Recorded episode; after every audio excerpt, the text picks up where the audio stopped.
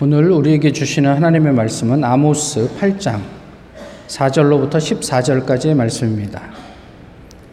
구약 성경 아모스 8장 4절로부터 14절까지의 말씀을 이제 공독하겠습니다. 가난한 자를 삼키며 땅에 힘없는 자를 망하게 하려는 자들아 이 말을 들으라. 너희가 이르기를 월삭이 언제 지나서 우리가 곡식을 팔며 안식일이 언제 지나서 우리가 밀을 내게 할고 에바를 작게 하고 세계를 크게 하여 거짓 저울로 속이며 은으로 힘없는 자를 사며 신 한 켤레로 가난한 자를 사며 찌꺼기 밀을 팔자 하는도다. 여호와께서 야곱의 영광을 두고 맹세하시되 내가 그들의 모든 행위를 절대로 잊지 아니하리라 하셨나니 이로 말미암아 땅이 떨지 않겠으며 그 가운데 모든 주민이 애통하지 않겠느냐. 온 땅이 강에 넘침같이 솟아오르며 애굽강 같이 뛰놀다가 낮아지리라. 주 여호와의 말씀이니라 그날에 내가 해를 대낮에 지게 하여 백주의 땅을 캄캄하게 하며 너희 절기를 애통으로 너희 모든 노래를 애곡으로 변하게 하며 모든 사람에게 굵은 배로 허리를 동이게 하며 모든 머리를 대머리가 되게 하며 독자의 죽음으로 말미암아 애통하듯 하게 하며 결국은 곤고한 날과 같게 하리라. 주 여호와의 말씀이니라 보라 날이 이를지라 내가 기근을 땅에 보내리니 양식이 없어 주림이 아니며 물이 없어 가람이 아니요. 여호와의 말씀을 듣지 못한 기갈이라. 사람이 이 바다에서 저 바다까지 북쪽에서 동쪽까지 비틀거리며 여호와의 말씀을 구하려고 돌아다녀도 얻지 못하리니 그날에 아름다운 처녀와 젊은 남자가 다 갈아여 쓰러지리라.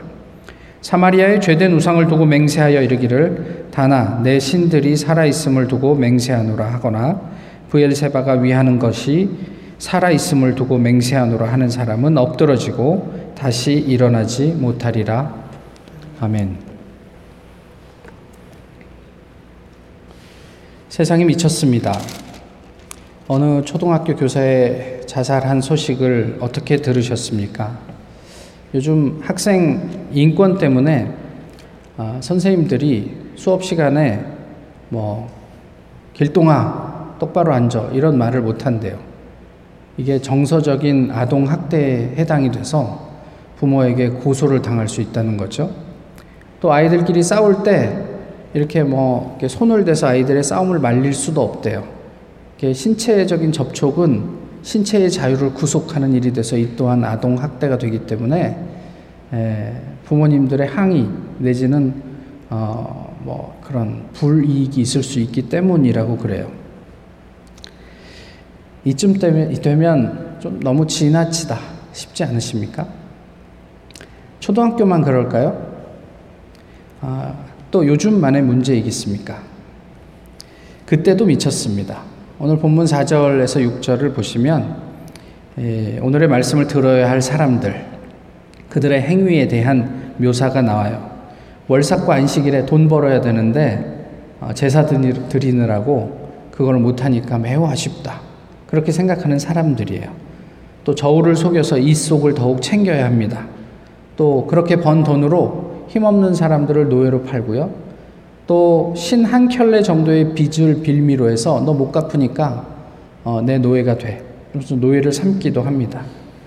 그리고 심지어 찌꺼기 밀까지 이들에게는 돈이 됩니다. 무엇이 문제이겠습니까? 원래 이스라엘은 어떠한 경우에도 자기의 동족을 어, 노예로 팔거나 살 수가 없었어요. 그런데 이들은 어떻게 한다고요? 그렇게 하고 있다고 이야기를 하잖아요. 예, 또 다 아시는 것처럼 가난한 사람들을 위해서 추수할 때 이 밭에 내 귀퉁이는 남겨두라. 그래서 가난한 사람들이 와서 필요하면 그것을 잘라다가 아, 그래도 좀 퍽이라도 달랠 수 있도록 적어도 그 정도의 배려는 하면서 살아야 된다라고 하는데 그런데 이들은 찌꺼기까지 팔고 있다 이런 이야기를 하고 있어요. 속이는 저울은 무엇입니까? 안식일과 월삭의 의미는 어디에 갔습니까? 이것이 아모스 선지자의 활동 당시 유대인들의 삶의 모습이었습니다. 제가 이 자리에서 몇 차례 나누었지만 어, 신약에 나오는 라오디게아 교회의 모습이 어땠습니까? 라오디게아 교회는 굉장히 만족스러운 교회였어요. 그러나 아쉽게도 예수님에게는 좀 상반된 평가를 받는 교회였죠. 자기들 스스로는 부족한 게 없고 정말 충만하다. 모든 게 괜찮다. 라고 이야기를 했지만 예수님은 너희가 눈 멀고 헐벗고 뭐 줄이고 너네 참 비참하다 이런 걸 너네가 모르냐? 뭐 이런 이야기를 들었단 말이에요. 우리는 어떻습니까? 괜찮습니까? 우리 스스로 나는 어떤 신앙인이라고 평가하고 있습니까? 어, 예수님도 동일하게 평가하실까요? 사실 이 부분이 중요합니다. 내가, 우리 교회가 이만큼 괜찮은 교회고 신앙인이야 라고 이야기하는 건 별로 중요한 문제가 아니에요. 예수님도 거기에 동의하고 그래 네 말이 맞다 해주면 괜찮습니다. 그렇지만 내 생각은 좀 다른데 이러면 좀 문제가 생기는 거예요. 말씀드렸던 것처럼 당시 라오디게아 교회는 모든 면에서 적어도 사람들이 볼 때는 완벽한 교회였습니다. 예배도 근사하고 교육도 뭐 에어컨 빵빵 틀어지는 쾌적한 공간에서 이루어지고 예, 선교도 친교도 매우 자랑스러운 교회로 어, 그 근처에서 소문난 교회란 말이죠. 하지만 점점점 더 이상 할 말이 없어요. 아모스가 예언하던 북이스라엘이 그랬습니다. 여로보암 2세가 통치하던 시기였는데 그 통치 기간이 길어지면서 나라가 쇠했냐 그게 아니고요. 길어지면서 북왕국은 정치적으로 경제적으로 번영을 누렸습니다. 최소한 겉으로 드러나는 모든 것은 최상의 상태였어요. 불과 한 세대 뒤에 아수르에 의해서 멸망당하리라고는 꿈에도 생각할 수 없는 그런 상황 속에 사람들이 살고 있었던 거예요. 종교적인 면도 크게 다르지 않았습니다. 그 예배가 없는 때가 아니에요. 적어도 이들이 하나님 앞에 드리는 예배는 그 어느 때보다도 화려하고 근사했단 말이죠. 그런데 하나님께서는 아모스 5장에서 뭐라고 이 예배를 평가하시는지 한번 들어보세요. 나는 너희가 벌이는 절기 행사들이 싫다. 역겹다. 너희가 성회로 모여도 도무지 기쁘지 않다. 너희가 나에게 번제물이나 곡식 제물을 바친다 해도 내가 그 제물을 받지 않겠다. 너희가 화목제로 바치는 살찐 짐승도 거들떠 보지 않겠다. 시끄러운 너의 노랫소리를 나의 앞에서 집어치워라. 너의 검은 고소리도 나는 듣지 않겠다. 너희는 다만 공의가 물처럼 흐르게 하고 정의가 마르지 않는 강처럼 흐르게 하여라. 라우디 교회가 그랬던 것처럼 이스라엘은 하나님 앞에 제사의 진심이었습니다. 그러나 하나님은 그들의 예배를 어떻게 했다고요? 역겨워하셨다. 성경이 그렇게 말씀하고 있어요. 어떤 분의 글입니다. 빼박 증거. 누가 누굴 좋아할 때 절대 부인할 수 없는 증거는 정도가 아니라 빈도이다. 그를 별로 안 좋아한다고 말할 수는 있어도 그 사람을 언급하는 빈도를 속일 수는 없다. 마음에 가득하기 때문이다. 취미도 목표도 사명도 마찬가지다. 열심히 하겠다느니 목숨을 바치겠다느니 다 소용없고 자주 말하는지 오래 말하는지 보면 된다. 그게 사랑이고 그게 성취의 신호다. 어, 지지난주에 코스타에 다녀왔습니다. 제가 등록한 건 아니었는데요. 아, 그래도 뭐 목사 목회자들을 대상으로 한 그 오픈 세미나가 있다고 그래서 어, 또 주변에 강권에 못 이겨 들어가 보았습니다. 어, 한 번은 설교에 대한 이야기였고 하나 한 번은 교회에 대한 이야기였는데 설교에 대한 이야기가 이제, 이제 제목은 이런 거였어요. 어떻게 하면 설교를 잘할 수 있을까? 그래서 소위 유명한 목사님 세 분이 나오셔서 그, 그에 대한 이야기들을 나누어 주는 어떤 그런 세션이었거든요. 아, 그런데 들어가 봤더니 그 뭐 70분 정도 되는 짧은 시간에 아, 뭐 설교를 다 다루기가 어려우니까 우리 각자가 가지고 있는 설교의 고민에 대한 이야기들을 좀 나눠봅시다. 이렇게 이야기를 하시고 본인들의 고민을 한 분씩 한 10분 정도 얘기하니까 30분이 훌딱 지나가고 또 한 분의 질문을 받고 두 분의 질문을 받으니까 시간이 거의 다 됐어요. 한 5분 정도 남았을 때 그냥 제 마음에 있는 이야기들을 한 번쯤은 하면 좋겠다 이런 생각이 있어서 손을 들었습니다. 그랬더니 시간이 5분밖에 안 남아서 질문을 받기가 답은 안 해주셔도 되니까 어, 저의 고민을 한번 들어주시면 어떻겠냐. 그래서 이제 제 얘기가 이어졌죠. 아, 이 앞에 계신 분들을 포함해서 여기 이 자리에 계신 분들은 어떤 고민을 하면서 어떤 생각을 어떤 기대를 하면서 어, 교인들과 설교를 나누시는지 모르겠습니다. 제가 생각할 때 성경이 기대하는 바는 우리가 아, 생각하는 것보다 훨씬 더 레디칼한 것 같은데 정말 우리는 그런 기대를 가지고 말씀을 나누는지 잘 모르겠습니다. 제가 솔직히 미국에서 18년 살면서 지금까지 저소득층에 속해서 살고 있는데 사는데 아무 지장이 없습니다. 뭐 큰 걱정이 없다는 얘기예요. 어, 그럼에도 불구하고 만약에 예수님께서 처음에 제자들을 부르실 때처럼 상원아 너는 나를 따르라 그러면 제가 모든 것을 버리고 예수님을 좇을 수 있을까? 살만한데 왜 저를 부르실까? 저 같으면 예수님 미안하지만 그냥 저는 가늘고 길게 사는 걸로 no thank you 이렇게 대답할 것 같은데 만약에 그 정도의 기대를 가지고 말씀을 나눈다면 혹시 우리의 설교는 마약을 파는 행위가 아닐까요? 저는 그게 솔직히 고민이 됩니다. 어, 앞에 계신 분들은 어떻게 생각하시는지 모르겠네요. 이런 이야기를 했습니다. 좀 너무 이렇게, 뭐라, 뭐라 그래야 되나? 너무 지나친 이야기일 수도 있겠다 싶은데, 뭐, 고민을 이야기하려니까 뭐, 얘기할 수 있는 거 아니겠습니까?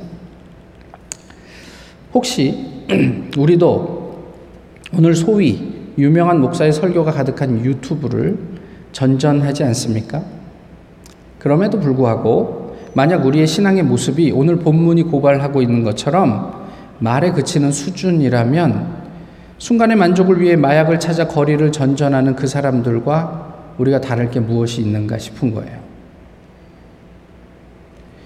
하나님이 말씀하십니다. 여호와께서 야곱의 영광을 두고 맹세하시되 내가 그들의 모든 행위를 절대로 잊지 아니하리라. 여호와께서 야곱의 영광을 두고 맹세하시되 내가 그들의 모든 행위를 절대로 잊지 아니하리라. 속이는 저울추, 안식일과 월삭에 돈 벌고 싶은 욕망, 어, 없는 자, 가난한 자를 노예로 삼고 하지 말라는 일을 일삼는 하나님 앞에서는 거룩한 신앙인인 척하지만 뒤로 돌아서 그들의 삶에 있어서는 그런 것들이 전혀 반영되지 않는 그 삶을 그 순간을 내가 절대로 잊지 아니하리라. 이들의 행위 때문에 당시엔 큰 지진이 있었습니다. 아모스가 하나님의 부름을 받은 때를 언제라고 이야기하냐면 지진이 있기 두 해 전이라고 말, 말하고 있죠. 오늘 본문에서도 그것을 암시하는 묘사들이 나온단 말이에요. 그리고 하나님의 하나님은 오늘 본문에서 아모스를 통해서 무슨 말씀을 하세요? 하나님의 날, 여호와의 날에 대한 예언을 하시잖아요. 그 예언이 무슨 뭐 대머리가 되게 하고 이 대머리라는 게 실제로 머리가 다 빠지게 하고 이런 얘기가 아니고 머리를 밀게 한다는 얘기인데 무슨 얘기냐면 상중에 그렇게 하는 거예요. 그러니까 한마디로 무슨 얘기냐면 내가 너희로 하여금 너희의 삶이 초상집이 되게 하겠다. 이런 말씀이에요. 너희의 행위를 내가 기억하고 너희가 자랑하는 그 삶이 초상집이 되게 하겠다. 야, 야곱의 영광을 두고 맹세하노니 하나님이 맹, 무슨 맹세하실 분은 아니잖아요. 이 야곱의 영광이 굉장히 냉소적인 말이에요. 이 영광이라는 말이 좋은 뜻으로 쓰일 때 영광이고요. 그 이면에 교만과 자만심이 들어있어요. 이스라엘은 이만하면 괜찮아요. 나 성공했다. 이 정도면 괜찮다. 말로는 이렇게 얘기해 하나님의 도우심으로 하나님의 은혜로 우리가 그래도 주변에 아쉬운 소리 하지 않고 떵떵거리며 살 수 있게 되었다. 이게 야곱의 영광의 의미예요. 내가 그 야곱의 영광을 두고 맹세하노니 이것이 여호와의 날, 내가 너에게 임하는 그 심판의 날에 무슨 의미가 있겠느냐 이렇게 묻고 계신 거예요. 결국 그들은 뭐 하냐면 그들의 고백처럼 하나님의 은혜라고 하는 그 하나님의 은혜로 가난한 자를 삼키며 힘없는 자를 괴롭히는 일을 하고 있다. 라고 얘기를 하는 거죠. 하나님이 어떻게 이것을 그만, 가만 두고 보실 수 있겠느냐 하는 거예요. 우리의 행위는 심판을 면할 만 합니까? 제가 가끔 사람들과 이렇게 소식을 나눌 때, 아, 지옥은 면해야 할 텐데, 이렇게 이제 문자를 보낼 때가 있단 말이죠. 그게 농담 같은 이야기지만 진담도 상당 부분 섞여 있어요. 이렇게 살다가 지옥에 안 갈 수 있을까? 어떻게 생각하시는지 모르겠지만 저는 그래요. 세상의 교회를 숨막히게 답답한 집단으로 생각하는 한 하나님의 날은 우리와 무관하지 않습니다.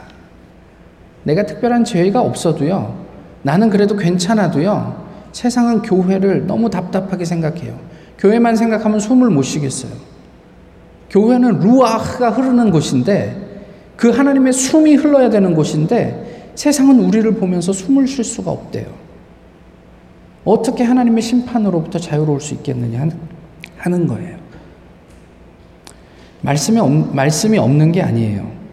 양식도 있고 물도 넉넉합니다. 하지만 먹을 수도 마실 수도 없어요. 하나님의 말씀이 도처에서 전해지고 있습니다만은 잘 들리지 않는 듯해요.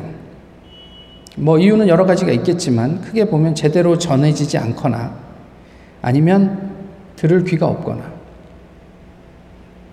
근데 여기서 더 나가잖아요. 그러면 듣고 싶어도 들을 수 없는 때가 와요. 오늘 본문의 마지막 부분 12절 14절의 말이에요. 너희가 북쪽에서 동쪽으로 이 끝에서 저 끝으로 하나님의 말씀을 들으려고 찾아다니지만 들을 수가 없구나. 젊은 여자, 젊은 남자가 하나님의 말씀을 듣지 못해 가라여 쓰러지는구나.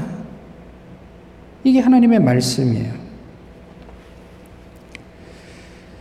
예, 어느 영화의 대사인 것 같은데요. 제가 좀 읽어 드릴게요. 복싱이라는 게 다른 스포츠랑 뭐 다른 줄, 뭐가 다른 줄 아나? 이 복싱이란 거는 다운당하고 해서, 다운, 다운당했다고 해서 끝나는 게 아니잖아. 다시 일라라고 카운트를 10초씩이나 주거든. 너무 힘들고 고되면 그 엎어진 자리에서 조금만 그대로 누워 있어라. 그러고 네 숨이 다시 돌아오거든. 그때 다시 딛고 일라가 싸우면 된다. 잘은 모르겠습니다. 하지만 하나님께서 허락하신다면 우리에게 우리는 우리에게 주어진 10초나 되는 그 시간 동안 다른 곳으로 새고 있는 우리의 숨을 고를 수 있을까요? 이스라엘은 그 숨을 돌이킬 수 있는 기회를 잃어버렸습니다. 하나님은요, 후궁이 700에 첩이 300을 두고 그 여인들로 인해서 우상을 따르기까지 한 솔로몬을 그만두셨습니까? 아니요, 그만, 가만두시지 않으셨어요. 그런데 뭐라고 성경이 이야기를 하냐면 그런 솔로몬에게 두 번이나 나타났다 이렇게 말씀하고 있어요. 두 번이나 나타나서 네가 지금 행하고 있는 그 길이 옳지 않다는 것을 가르쳐 주셨음에도 불구하고 기회를 주셨음에도 불구하고 솔로몬은 그 길을 돌이키지 않았다. 이렇게 성경은 이야기하고 있어요. 오늘 본문의 말씀이 하나님께서 우리를 찾으신 또 한 번의 기회가 되기를 간절히 바랍니다. 이제 우리는 무엇을 할까요? 하나님이 북이스라엘 왕국을 향해서 예언을 하시면서 가장 힘들어 하셨던 게 역겨운 예배예요. 근데 예배의 내용이 그렇게 역겹지 않아요. 그런데 하나님, 중심을 보시는 하나님 입장에서는 그런 사람들이 역겨운 거예요. 예배 위기에 대해서는 아까도 잠시 말씀드렸지만, 어쨌든 이 예배는요, 사람의 필요에 의해서 만들어진 프로그램이 아니고요, 하나님의 요구란 말이에요. 이스라엘 백성들이 애굽에 잡혀 있을 때 애굽에서 나와야 하는 이유를 무엇이라고 얘기했죠? 3일긴쯤 광야로 가서 이 백성들이 나를 예배해야 하리라. 그렇게 해달라고 요구한 거였어요. 이게 하나님의 말씀이에요. 무엇을 통해서 하나님을 경험하려고 하십니까? 출애굽기 19장에서는 이렇게 말씀하십니다. 세계가 다 내게 속하였나니 너희가 내 말을 잘 듣고 내 언약을 지키면 너희는 모든 민족 중에서 내 소유가 되겠고 너희가 내게 대하여 제사장 나라가 되며 거룩한 백성이 되리라. 세계가 다 내게 속했다. 어디에 가서 나를 찾을래? 너희가 나의 너희들이 내 말을 잘 듣고 내 언약을 지키면 내가 너희를 책임져 줄 텐데. 이게 하나님의 말씀이에요. 하나님을 통해서 하나님 임재하시는 그 예배를 통해서 하나님의 나라가 임한단 말이죠. 요한복음 4장에 사마리아 수가성 여인이 예수님에게 묻습니다. 우리 조상들은 이 산에서 예배하였는데 당신들은 당신들의 말은 예배할 곳이 예루살렘에 있다 하더이다. 예수님께서 말씀하시죠. 예수께서 이르시되 여자여 내 말을 믿으라. 이 산에서도 말고 예루살렘에서도 말고 너희가 아버지께 예배할 때가 이르리라. 아버지께 참되게 예배하는 자들은 영과 진리로 예배할 때가 오나니 곧 이때라. 아버지께서는 자기에게 이렇게 예배하는 자들을 찾으시느니라. 하나님은 영이시니 예배하는 자가 영과 진리로 예배할지니라. 사람들은 장소를 묻습니다. 사람들은 형식을 이야기합니다. 예수님은 본질을 이야기합니다. 영과 진리로 예배할 때가 온다. 하나님은 자기에게 이렇게 예배하는 자들을 지금도 찾으신다. 아모스 때도 그거를 갈급해 하셨는데 예수님 때까지도 하나님께 영과 진리로 예배하는 자 보기가 쉽지 않았단 말일까요? 오늘 본문이 말씀하시는 예배의 본질은 무엇입니까? 그것은 다름 아닌 삶이에요. 예배에 합당한 삶이 따르고 있는가? 우리가 끊임없이 물어야 할 질문입니다. 신앙인으로서 우리의 존재는 내가 가르치는 학생에게, 또 내가 배우는 선생님에게, 또 나와 함께 삶을 이루어 나가는 이웃에게 숨을 쉴 수 있게 합니까? 나를 만나면 학생들이 주눅 들고 어, 숨못 쉽니까? 아니면 편안하게 숨을 쉽니까? 나를 만나면 우리 선생님이 예, 숨을 쉽니까? 아니면 답답해 합니까? 나를 만나는 이웃들은 나를 통해서 흘러가는 그 성령 때문에 여유가 느껴지고 편안해집니까? 아니면 몸이 옥죄어 오는 것처럼 괴로워합니까? 필요한 것은요, 우리가 늘상 이야기하는 적용이에요. 말씀은 듣지만 그 말씀을 사는 일이 별로 없어요.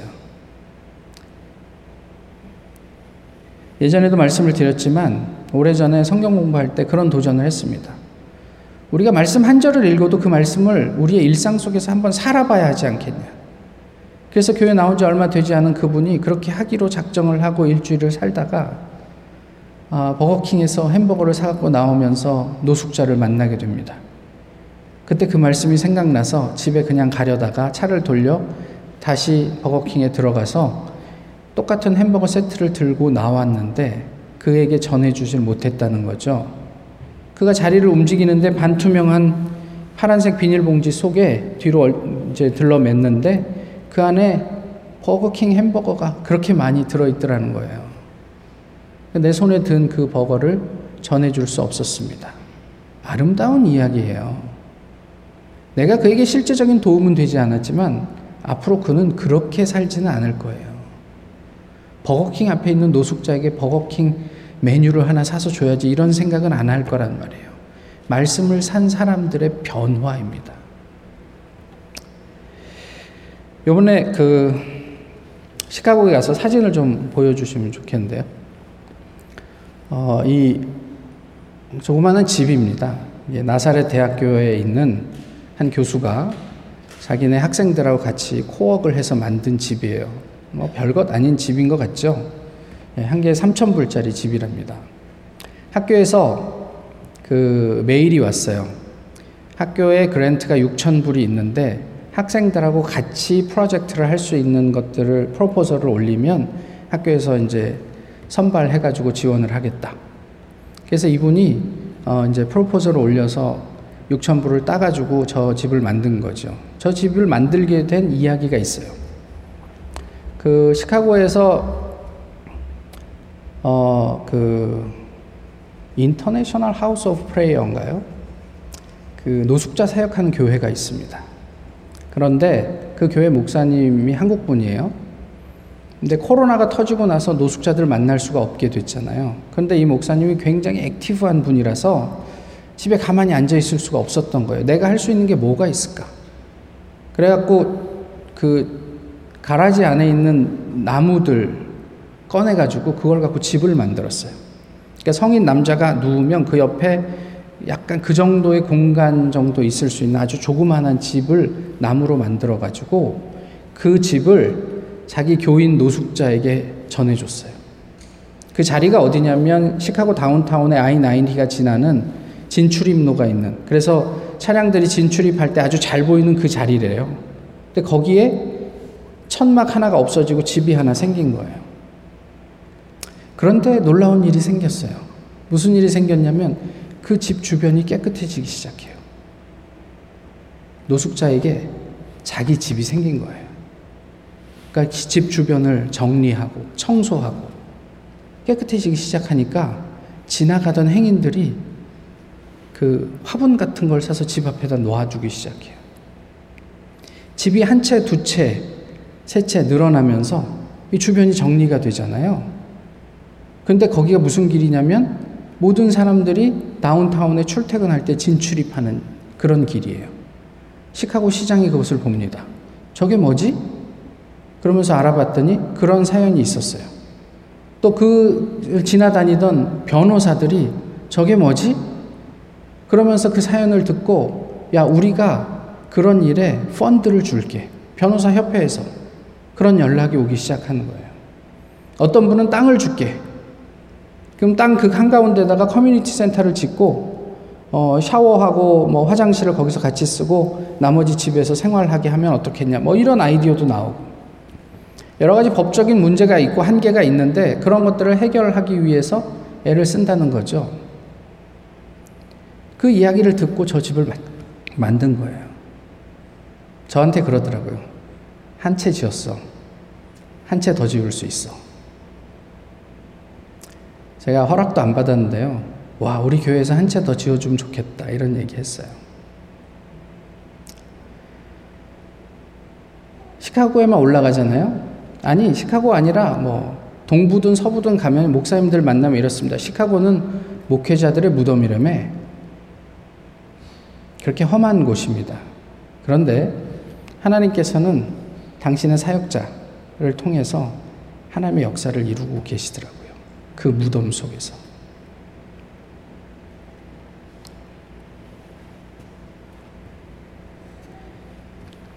역겨운 예배를 벗어나기 위해 우리는 무엇을 하고 있습니까? 하나님에게 어떻게 기도하고 있습니까? 기도에 대해서도 제가 몇 차례 나누었지만 보좌를 움직이는 기도. 옛날에 책으로 나와서 베스트셀러가 됐어요. 근데 다시 이야기하면 보좌를 움직이는 기도는 나의 소원을 이루기 위한 기도예요. 근데 이게 우리 기도의 대세 아닙니까? 그게 문제가 될 건 없어요. 아버지한테 내가 원하는 걸 이야기하는데 그게 왜 문제가 돼요? 그런데 정작 내가 움직이는 기도에는 별로 관심이 없어 보이기 때문에 문제가 되는 것 같아요. 하나님은 움직여서 내가 원하는 그것을 얻어내려고 하지, 내가 움직여서 하나님의 뜻에 부합하게 살고자 하는 그런 기도는 우리 가운데 얼마나 이루어지고 있는가 싶은 거예요. 어제 한국의 한 대형 교회에서 설교를 들은 어떤 분이 글을 썼어요. 그 대형 교회 목사님이 이렇게 설교하셨대요. 예수 믿는 것은 low risk, high return. 근데 이분이 그렇게 얘기해요. low risk, high return. 웃고 갑니다. 한마디로 얘기하면 웃기고 앉아있네. 뭐 이런 얘기예요. 그리고 뭐라고 자기 글을 장식, 마, 마무리하냐면 귀 막고 눈, 눈 감아버리고 싶었음. 결국 그랬음. 그 대형 교회에서 그분의 역할이라는 것은 위치라는 것은 미미합니다. 있으나 마나해요. 제가 대학 때부터 봐서 잘 알거든요. 하지만 어, 교회를 예배를 신앙을 복음을 고민하는 사람들이 있다는 게 소망이에요.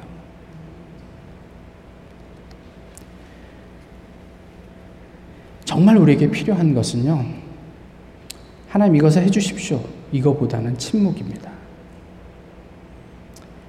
우리가 입을 닫아야 하나님이 말씀하세요. 하나님 얼마나 들으시냔 말이에요. 우리가 침묵하지 않고 어떻게 그 상대의 말이 들리겠냔 말이에요.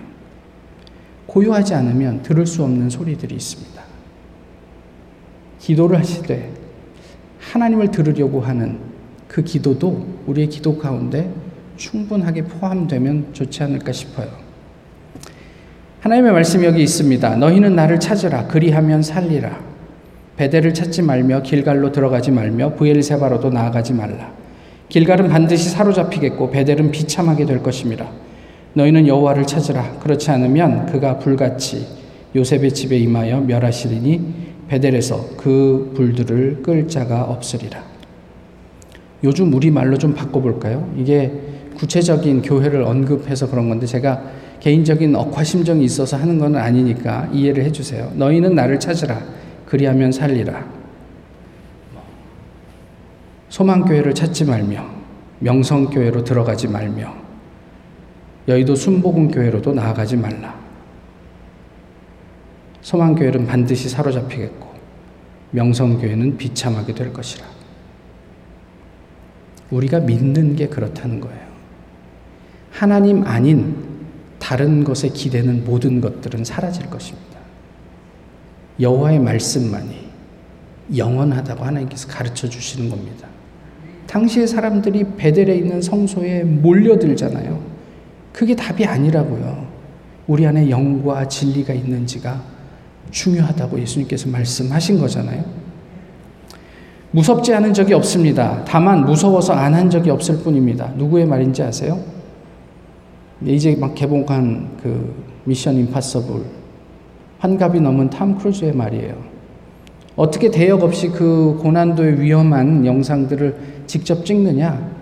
그에 대한 답이에요. 무섭지 않은 적이 없어요. 다만 무서워서 안 한 적이 없을 뿐입니다. 이렇게 이야기를 합니다.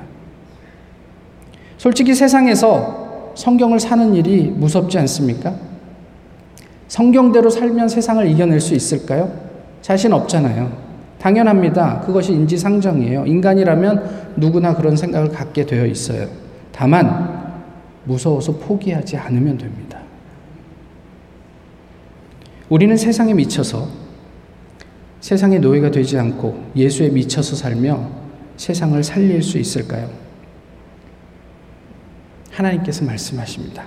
너희는 나를 찾으라. 그리하면 살리라. 너희는 나를 찾으라.